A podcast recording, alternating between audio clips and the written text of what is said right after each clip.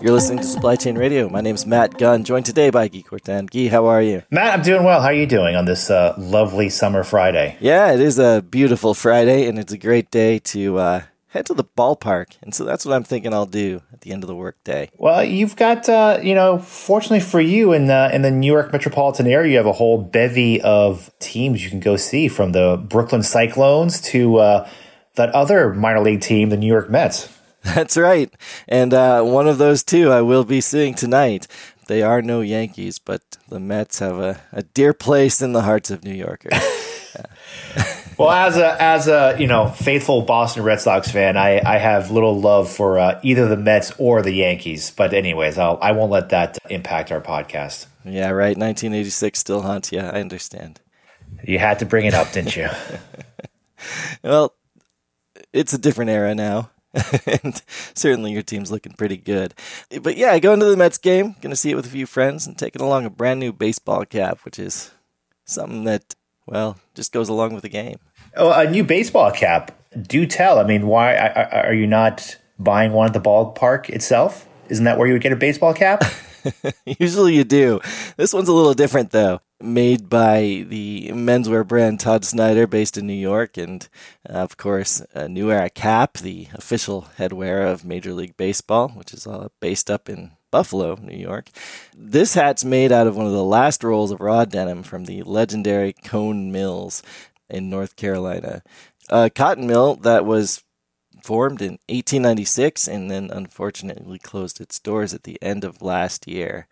But it's a different one. It's not out like your typical baseball hat, and it's got a story behind it too. Cone Mills was really one of the first suppliers to Levi's and foundational to what we now consider one of the most American articles of clothing, the blue jeans. So, different kind of hat, but you know, I loved it. Everything about it, you know, being a baseball cap, having that team logo on it, but also being made out of a, a fabric that tells a story over time and that really you won't be able to find again, at least not from this particular source. Now, let me ask you this, Matt, because I think it's an interesting point when it comes to sort of this the history behind the cap itself. You obviously are a denim aficionado, as some of us who have listened or who know you recognize. From your standpoint, though, did you buy this hat because not only did it look cool and it had your representative logo on it, but because of the story behind it? Yeah, absolutely. I mean, the big part of some of the things that I'll buy are just that the story behind it, how it's made, what fabrics or materials go into it, sort of the workmanship that gets put into it. And I think that's a big part of of really associating myself with a brand or a product is that it has some characteristic that I can identify with or that's unique and and this is absolutely one of those products that that really is in a couple different ways. So cuz that's interesting cuz I think it's something I know we've talked about on this podcast, right? But we did that study a, a, while back with YouGov that really talked about the importance of the traceability of the supply chain how things are produced, are they sustainable? But I think we could also throw in the perspective that you just brought up, which is hey, people actually want to know the story behind the product, right? People are not just interested in buying a hat for the sake of buying a hat. Maybe they want to understand, you know, where the raw material come from. Is it from this, you know, long-standing denim factory that is now closing shop, or, you know, was it stitched in the exact same way that they did back in you know 1912 when you know this hat was worn. I think that's really interesting from a supply chain and supplier standpoint.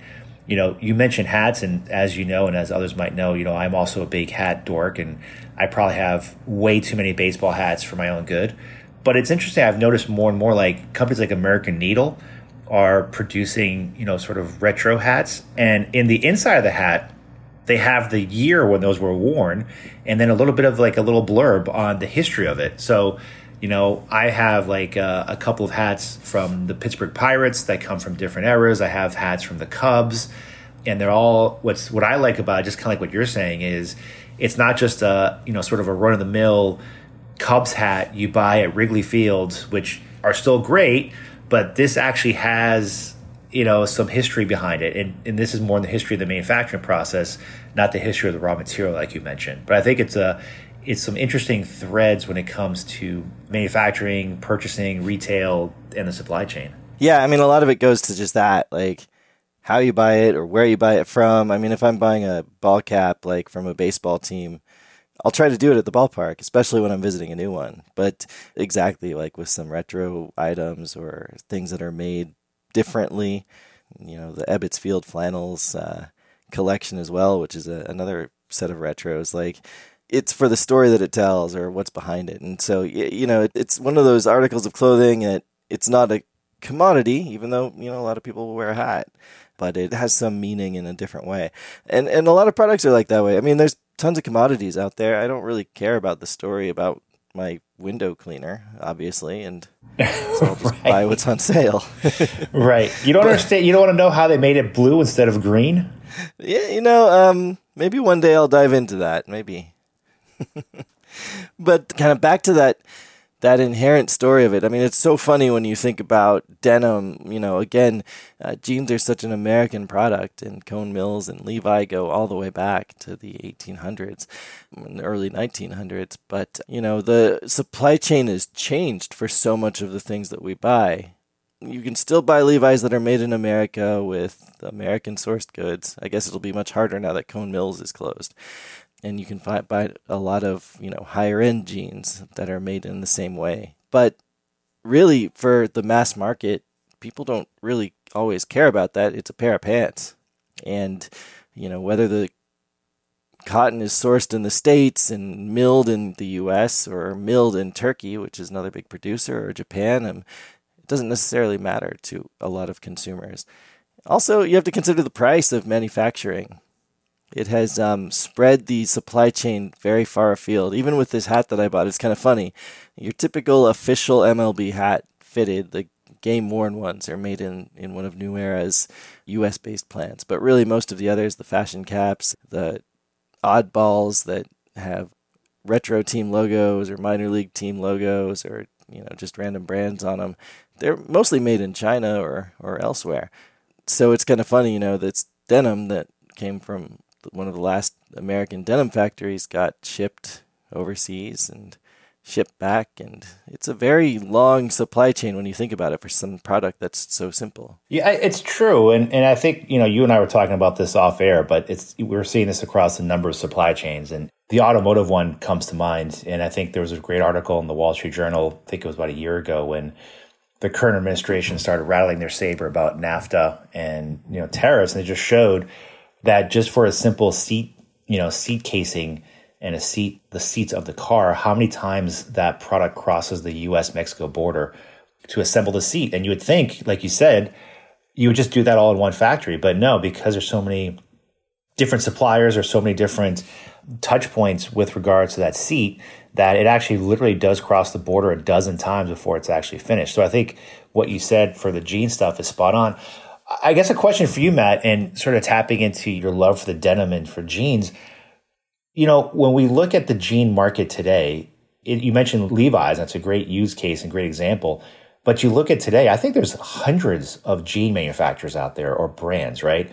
Everybody, obviously, from the traditional Levi's and Lee jeans and Wrangler to the much higher end, you know, $500 pair of jeans that are out there to the, the micro jeans, I guess, the sort of the, the smaller shops do you not think that the opportunity for some of these companies to tell that story does not help them be a voice above the crowd with all these other jean companies out there? You know, I think in some ways it does, and in others, that kind of thing doesn't resonate. Certainly, there's a few brands out there that do a great job of getting behind it. And it works, but they tend to be smaller, more niche players. When you really hit that mass market, it's not so much about the stories as it is the price. Although if you go to a Gap, you'll see several different, you know, pricing points based on that particular jean. It might just be a standard Gap jean, which you know maybe thirty to fifty dollars, or it might be one made of Japanese selvage that you know you can see the red line and it's a much higher quality denim, you know, even to the touch, and that might be eighty and hundred dollars or more and people will buy that. I think that there is some of the market that always wants the premium, and so you can play to different levels there. But otherwise, it takes kind of a fanboy or someone that kind of knows what they're looking at to get there. Granted, I don't think we'll get to your level of understanding the, the differences in denim. It does seem like it's an opportunity for specific or for certain, you know, jean companies and manufacturers to differentiate themselves. Just like, you know, from what you're saying, these baseball hats, you know, a Mets hat's a Mets hat's a Mets hat. But like we just talked about, there's a portion of the consuming audience that might be or is much more attracted to the history behind it, the uniqueness behind it, things like that. And I think for me, what's interesting behind all this is it's an opportunity for these brands to figure out is that something they want to pursue from a differentiation standpoint? And if so, you know, how do they leverage their supply chain, their suppliers, their knowledge of their supply chain to really promote that? And I think that's the part that's, I believe, we'll start seeing more of just because of the fact that, like I said, it, you know, in denim jeans, we have so many different, you know, rival companies trying to track, get your attention. To your point, like, you know, a jeans, a jeans, a jeans. So why don't I just all go to Old Navy and buy them for 15 bucks, right? You know, I certainly, you know, spend you know, a consider not consider, but I do spend money on blue jeans because I have a certain brand I like and I like the feel and you know the way their their style is, but it's certainly not just a pure commodity purchase from my standpoint. Yeah, and you know, I think that those brands that are telling a story or that are offering a premium product, I mean, that's going to change too. I mean, there are already some brands out there marketing this is like one of their last runs of Cone Mills denim,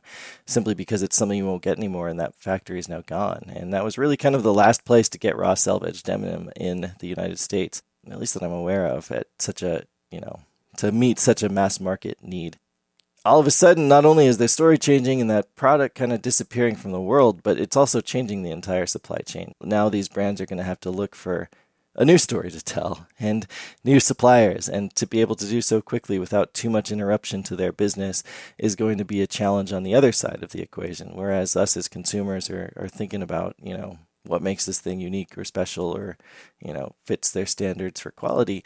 Now all of a sudden it's these brands that are, well, how can I source something that still quality product that you know maybe shortens the supply chain a little, so I'm not shipping rolls of denim from the U.S. to China back to the U.S. or you know crossing multiple borders to get finished, and really, how do I bring this to a level that is the same as or better than the product that I was selling yesterday that I can no longer sell today. Yeah, and I think that's a that's a really interesting sort of the the other the flip side to this, right? So we just spent a lot of time talking about the the value of this stuff for the consumer, for us as consumers, to be able to make choices and have you know have this this unique product that we want to acquire. But you're absolutely right. I think we have to think about the backside of it, which is you know, hey, we have this this Cone Mills uh, you know supplier that's going out of business, that's gone. How fast can you switch suppliers? How fast can you validate that the supplier you're going with has the same level of quality or meets your quality, you know, requirements for your product and your raw material? Do they have the capacity? Are they going to be, if you are concerned, you know, with sustainability, are they going to follow certain sustainability guidelines? I know that obviously we work a lot with Levi's around their waterless jeans projects, right? So to, to reduce the impact on the environment of producing jeans. But, you know, if one of your suppliers doesn't follow or play along, then all your good efforts are sort of put out the window. So I think that's an interesting point, right? It's it's one of those things, and we've seen it across the board. Uh, you know, when you think back to, I think it was the, uh, and I'm gonna I'm gonna butcher this, but the the nuclear meltdown in Japan, the Fukushima Fukushima plant. There you go. You know, I know that there was a lot of uh, impact on supply chains, in particular with Apple, right? Where I think one of their primary, I think it was chip or memory manufacturers, was located within you know the radius of that fallout and they had to scramble to find a comparable supplier within a very short period of time and make sure they're up to speed get them you know ramped up and, and obviously tie their systems together and figure out what's going on. So i think it's uh it's something that you know that lesson carries over from this example i think to a lot of things we're seeing in the supply chain world where in the end, you know, and and we keep saying this, but I think it's absolutely true. It's that that importance of the supplier network and the greater network, because when things like this do happen, it's not as easy as flipping a switch and just saying, "Oh, well, like you said, I'm just going to go with this denim manufacturer, this this raw material denim supplier because it's denim is denim is denim." Well, you just showed that it's really not, right? There's obviously different characteristics, different distinctions, and then obviously if you get into the more sort of precise high end denim like you purchase, you know, you're going to want to have much more of a knowledge of where does this come from and, and things of that nature. So I think it's a it's a two sided sword of this conversation where we're looking at the consumer side, but then we're looking at the supplier side as well. Yeah, absolutely. I agree with you that you know, I mean, there's a huge human element to it, and you know, your buyers and the people in your procurement departments are gonna know their stuff. You know, I know a little bit about uh, some products like denim, but the people that are out there buying them and creating them certainly know well more than I do. So they'll have an idea of where the best factories are, where to source, and things like that. But honestly, it, it takes an ecosystem. I mean, and and it's not just about the human element, but you do need to have the ability to be agile with your systems, with your finances, to be able to now suddenly onboard a new supplier or a new factory quickly and efficiently to be able to ensure that they hold up your standards. And so that is a big technological play. So I think that you're right. There's many layers to it. And I think for the brands that start to move beyond simply just that story, just telling the story and having a good product with, you know, a certain fabric or whatever, I mean, that's great. But what happens tomorrow when that's no longer there? That's when you do have to have that ecosystem in place, that network in place to be able to catch you when you fall and and find those advantages that help you continue to stand out with your product or even make your product that much better. Uh, there's always some potential, some new opportunity when one door closes. And I think this could be one of those cases where it's very sad to see this mill close, but hopefully it means that there are others that are going to come up and perhaps get the business model right and be sustainable for the long term. Yeah, and I think it's uh, obviously from a textile business in this area, I think we've seen a big transition you know, I went to college in Worcester, Massachusetts, which used to be a massive textile industry location, just like Lowell and other parts. And, you know, you see what happens and it's tough, but they have to transition and they have to figure out themselves how to change, but then they have to figure out the suppliers or the companies that were there have to, you know, if they go out of business, someone else is going to come and fill their role.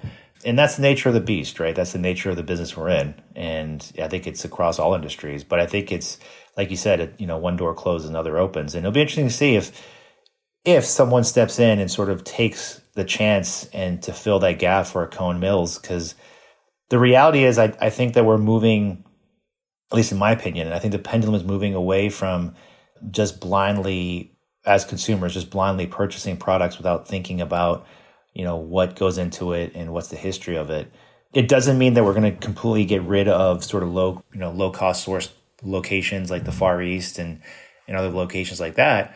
But I think there's going to be a market carved out, you know, for people like you and myself that I think have a, let's call a spade a spade, have a little bit of a snobbery to certain products and we're willing to spend the money on it. But we also want to understand and we take pleasure out of knowing, hey, like this baseball hat is made from, you know, last roll of denim from Cone Mills or, you know, these pair of jeans have a certain history behind them or what have you. And I think that's that's a really for retailers and supply chains i think that's really exciting because it means that there's opportunities to differentiate and to target you know sort of micro targets or micro segments within the industry and it's just not one size fits all right we're not all just going to go to the big box retailers and buy our jeans you know in standard boot cut you know acid wash and just all wear them it's uh, quite a pair of jeans you own there and yeah you know it's sad to see uh see things change sometimes, and and certainly some of us hold on to them harder than others and want things to go the way they were. But I think there's always opportunity to move forward.